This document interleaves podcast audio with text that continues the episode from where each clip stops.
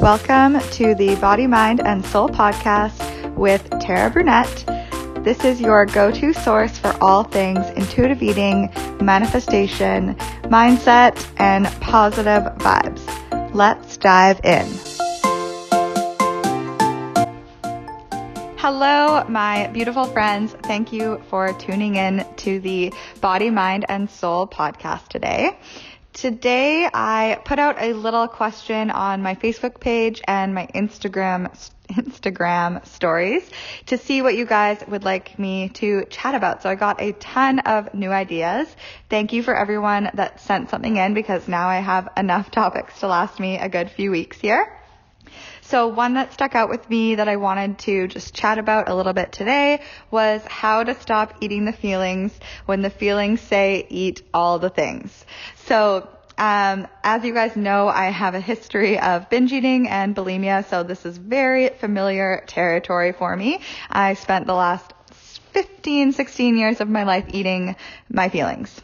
Um, so I do feel very experienced in this, and I, since I also struggle with a binge eating disorder, which is a little bit more extreme than just like your typical emotional eating, um, I do understand those of you that may be on that more extreme spectrum where it feels like you can't control it. It feels like very much an urge that you can't, um, that doesn't go away. But I hope um, through this podcast I can teach you that it totally does. You can get out on the other side. There is a way out and I really want to instill that because I remember how hopeless I felt a few years ago, but there is another way.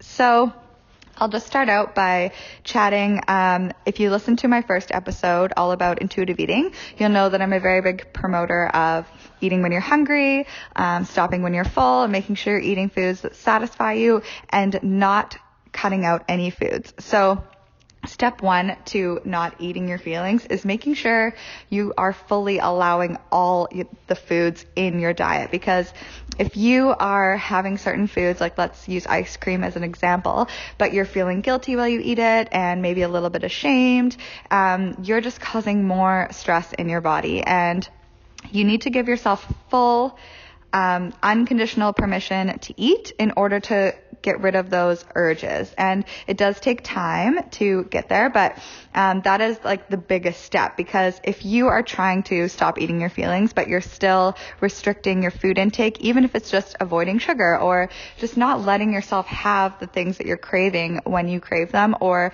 trying to have like a diet substitute for those things, you are not satisfying your cravings.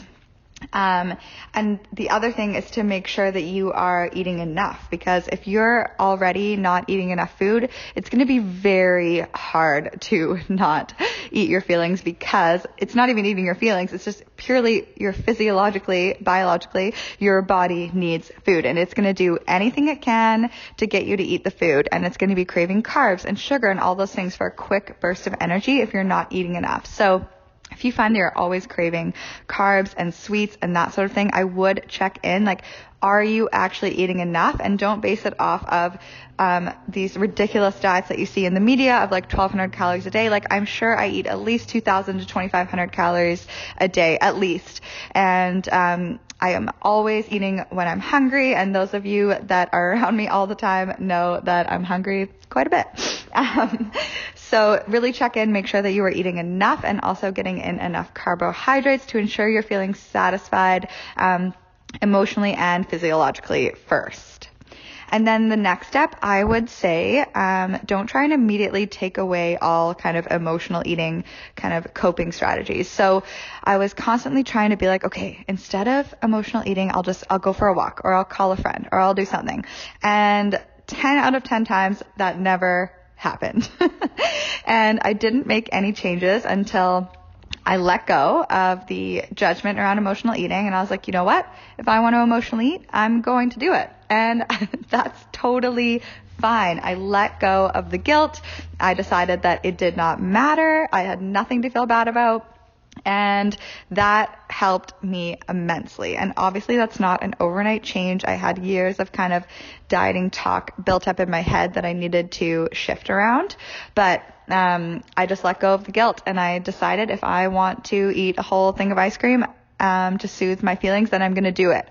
But the other thing that I did was trying to add something else. So instead of trying to replace your emotional eating habit, try to add something onto it. So I can still eat this whole bowl of ice cream, but first I'm going to take five minutes just to journal really quick and maybe do a quick meditation. Something that resonates with you. If meditation and journaling is not your thing, maybe it's a quick five minute walk around the block. Maybe it's like a little stretch. Maybe it's calling a friend. Maybe it's just asking for a hug. Something that will that forces you to address what's actually going on, like checking in with what am I actually feeling right now and what do I actually need? Um, and then once I've worked through it, I either don't feel like the ice cream anymore because I've realized what I actually need, or I still want it and then you just enjoy it guilt free. So just want to remind you there's no shame in enjoying your food. Um, I can definitely guarantee that your feelings aren't actually saying, um, eat all the food, eat all the food. That's definitely a coping mechanism unless you're coming from a diet or restriction kind of mentality. Then if you're not getting enough food, then of course that's when, what's going to be happening. But if you have, so if you have a constant feeling of wanting to eat or overeat, I would definitely say that's coming from deprivation now that I've come out of the other side of kind of the binge eating and dieting world, um, food is kind of like irrelevant to my feelings, and I never thought that I would ever say that. um, like when I ch- finally check in with myself, my feelings are pretty much always saying, take a break, get out of the house, take a nap, ask for a hug, get outside, cuddle Charlie, read a book. Like if you are fully checking in with what you actually need, I'm nine times out of ten, I'm sure it's not actually food it's probably something else. Um, so definitely ensure that you're not giving yourself like pseudo permission with all these foods that you're allowing in your diet and, and, um, making sure that you're feeling satisfied from everything that you're eating because if you're not feeling satisfied, if you're not fully allowing all foods in your diet, then of course you're going to crave those sugary foods or overeat on those foods in times of stress um, trying out just different methods. So meditation and visualization really worked for me, but it wasn't like an overnight thing. It wasn't like I meditated one time and I was like, oh great, I never want to emotionally eat again. It took years to kind of um, refine my practice, find out what really worked for me, what felt good for me. But now I definitely crave that feeling of just like closing my eyes and listening to a guided meditation or simply just like being in my body, focusing on my breath and checking in with how I'm feeling. And um, that feeling became super addictive for me, even more addictive than food. So remember, you're trying to add it on to the emotional eating. So whatever you choose to do, whether it's like knitting or journaling or oh, yoga, um, try and add it on at first until you feel like you no longer need the food, which is what happened for me. And then the last step, if you are trying all the different coping mechanisms, you can't get out of that funk, you're still feeling like you need to like eat or distract or that sort of thing, um, I would encourage you to maybe set a timer on your phone, like five to 10 minutes, and just feel the feelings. Lean into the feelings. If it's anxiety, feel it. Where are you feeling it in your body? Um, how does it make you feel? What, what are you noticing with that feeling? Really lean into it and you'll notice that it will be like a wave. It'll come up into a crest and then it will go away. And that's, that's how you feel the feelings. You just go through the feelings. Um, so don't try and examine them. Don't try and analyze them. You don't need to label anything. Just feel what's going on. Let yourself cry if you need, scream into a pillow if you need to, whatever comes up to you feel into it and you'll notice that it passes really quickly after that.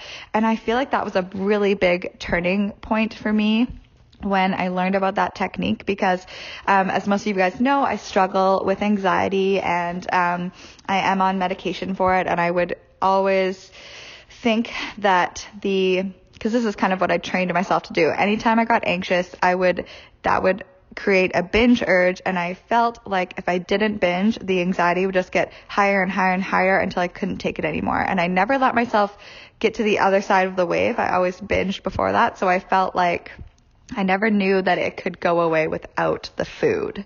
So I think just practicing those different things and knowing like, oh, I can actually just feel this emotion. I can feel safe to feel this emotion. That's very important. Um, if you are feeling one of those like panic or anxiety and it's very hard to feel that emotion. I just want you to be somewhere where you're like, okay, I am safe.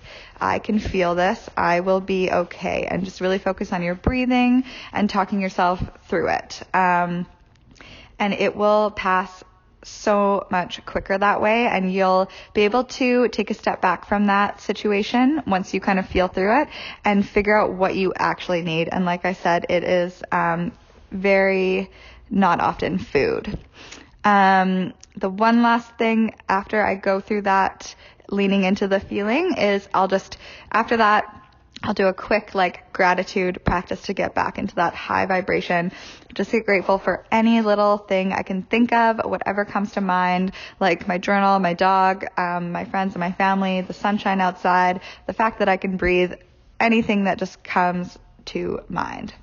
So those are my biggest tips for um, avoiding the not avoiding the emotional eating, but incorporating in new strategies to handle emotional eating, and then slowly reducing your emotional eating. And it was a slow process for me um, with the binge eating. I would say that first my binges got a little bit smaller, and then they became a little more few and far between, and then literally when before I was probably binging and purging like I don't even know, like, um, I would say like 10 times a week on average. Now I can say, well, I never purge at all anymore, but now I could say like I'd never binge either. I would say sometimes I'll eat emotionally, like, but I'll never eat to the point of feeling sick. And uh, if I'm going to eat emotionally, I just check in. I'm like, yeah, I'm feeling kind of sad right now. Um, I'm going to eat some Oreos and I feel totally cool with that. And I'm just going to enjoy these. And that's it. It's just eating. It's just food. It's not a big deal try to take away that guilt and stigma away from it and you'll notice that it can flip it around so much faster because usually what happens is we feel these negative feelings, then we eat to cover them up, then we feel bad about eating, then it's just a vicious cycle of continuing on and on and on. So imagine if you just erase the guilt, you eat, period, done, you move on. That's it. Just make sure that you're still addressing the feelings as well. So I hope that helps for you guys.